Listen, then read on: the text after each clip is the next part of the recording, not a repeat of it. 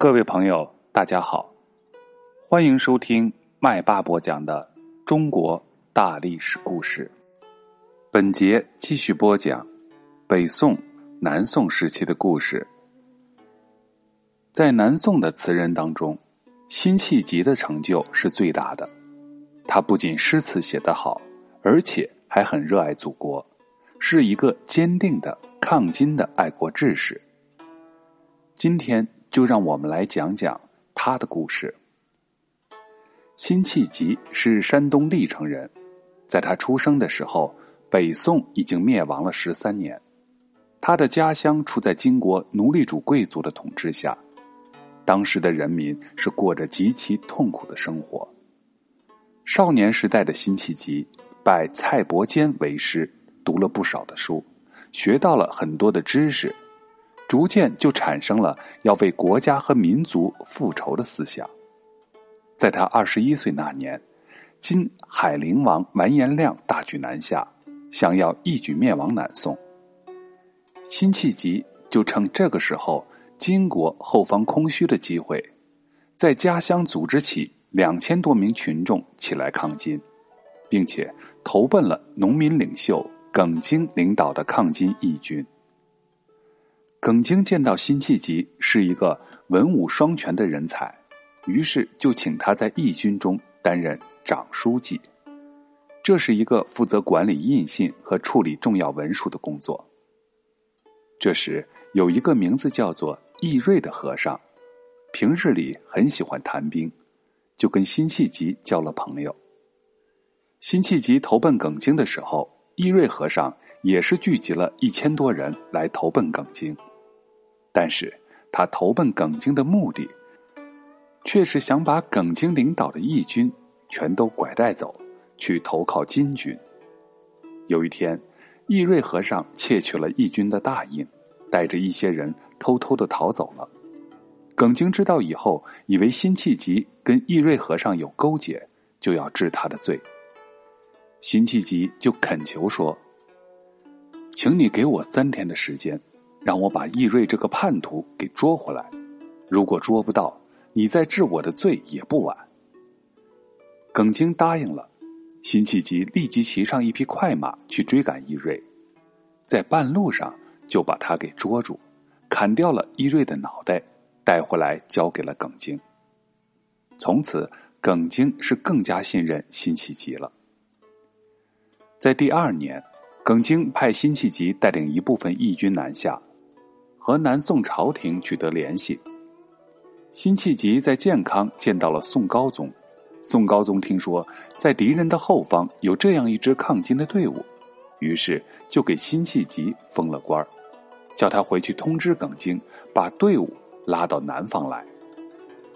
然而，就在这个时候，叛徒张安国偷偷的杀害了耿京，并且带领这支队伍投降了金军。辛弃疾走到海州，得知了这个消息。海州就是今天江苏省连云港市。在当时，他就对同行的人商量：“我们的使命是回来见主帅，请他把队伍带到南方去。如今出了变故，这可怎么交差啊？”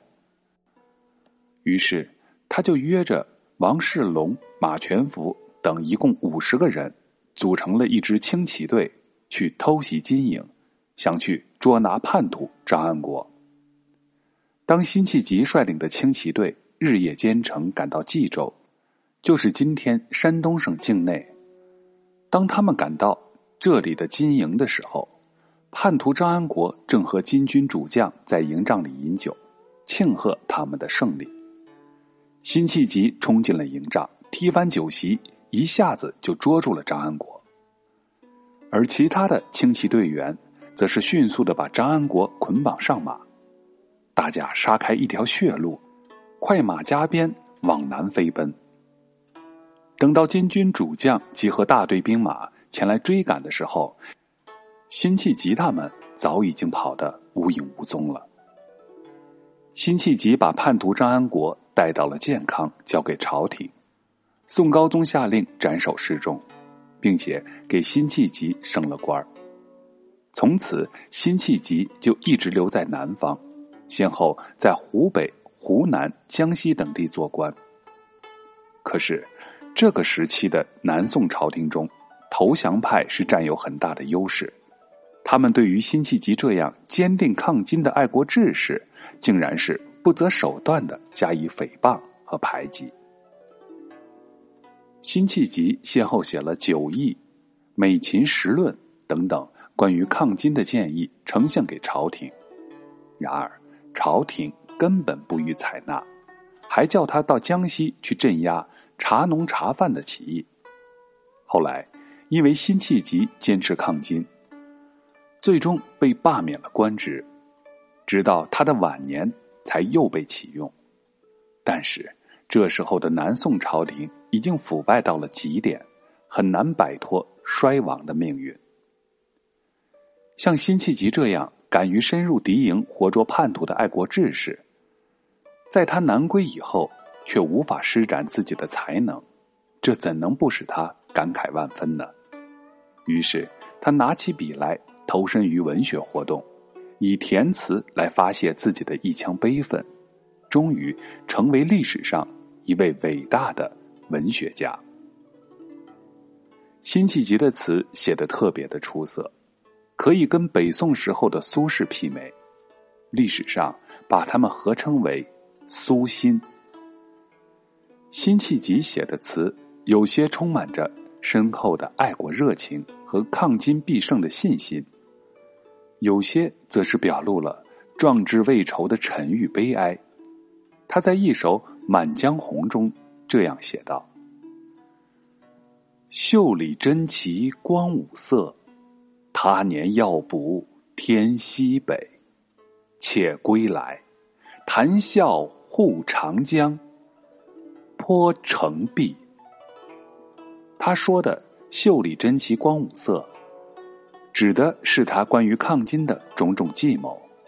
他年要补天西北，是指要收复以古都长安为代表的中原地区。这说明辛弃疾刚到南方的时候是充满抗金必胜的信心的。后来他亲眼看到南宋统治者以保住半壁江山为满足，而不想北伐收复失地，这才逐渐的感到有些失望。公元一千一百七十六年，辛弃疾在赣州做官的时候，曾经写了一首著名的词《菩萨蛮》。他写道：“玉孤台下清江水，中间多少行人泪。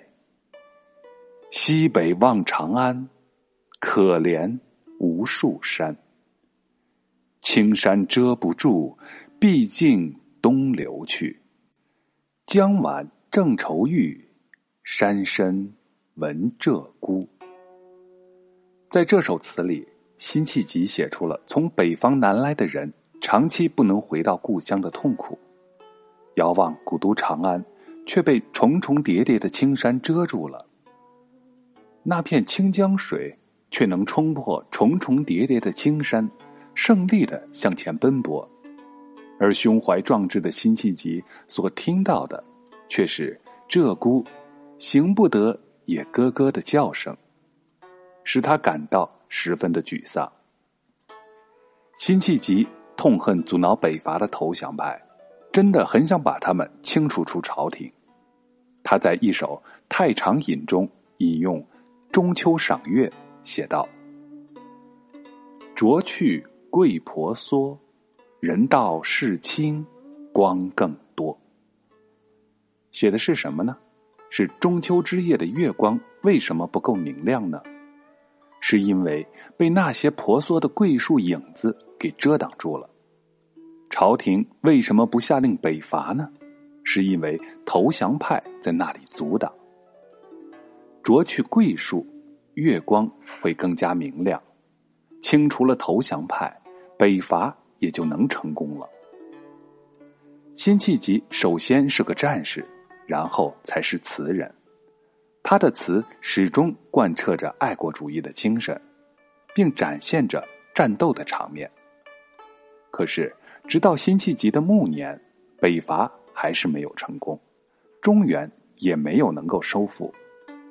他在六十六岁那年来到京口，就是今天江苏省镇江市的时候，北望敌人铁蹄下的中原，回忆四十三年前自己南归时的情景，又写了一首很著名的《永遇乐》。千古江山，英雄无觅孙中谋处。舞榭歌台，风流总被雨打风吹去。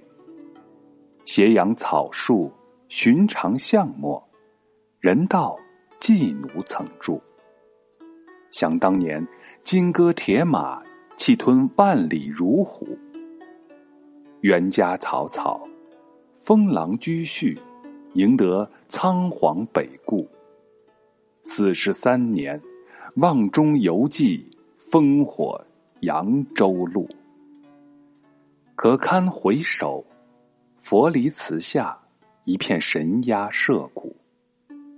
凭谁问？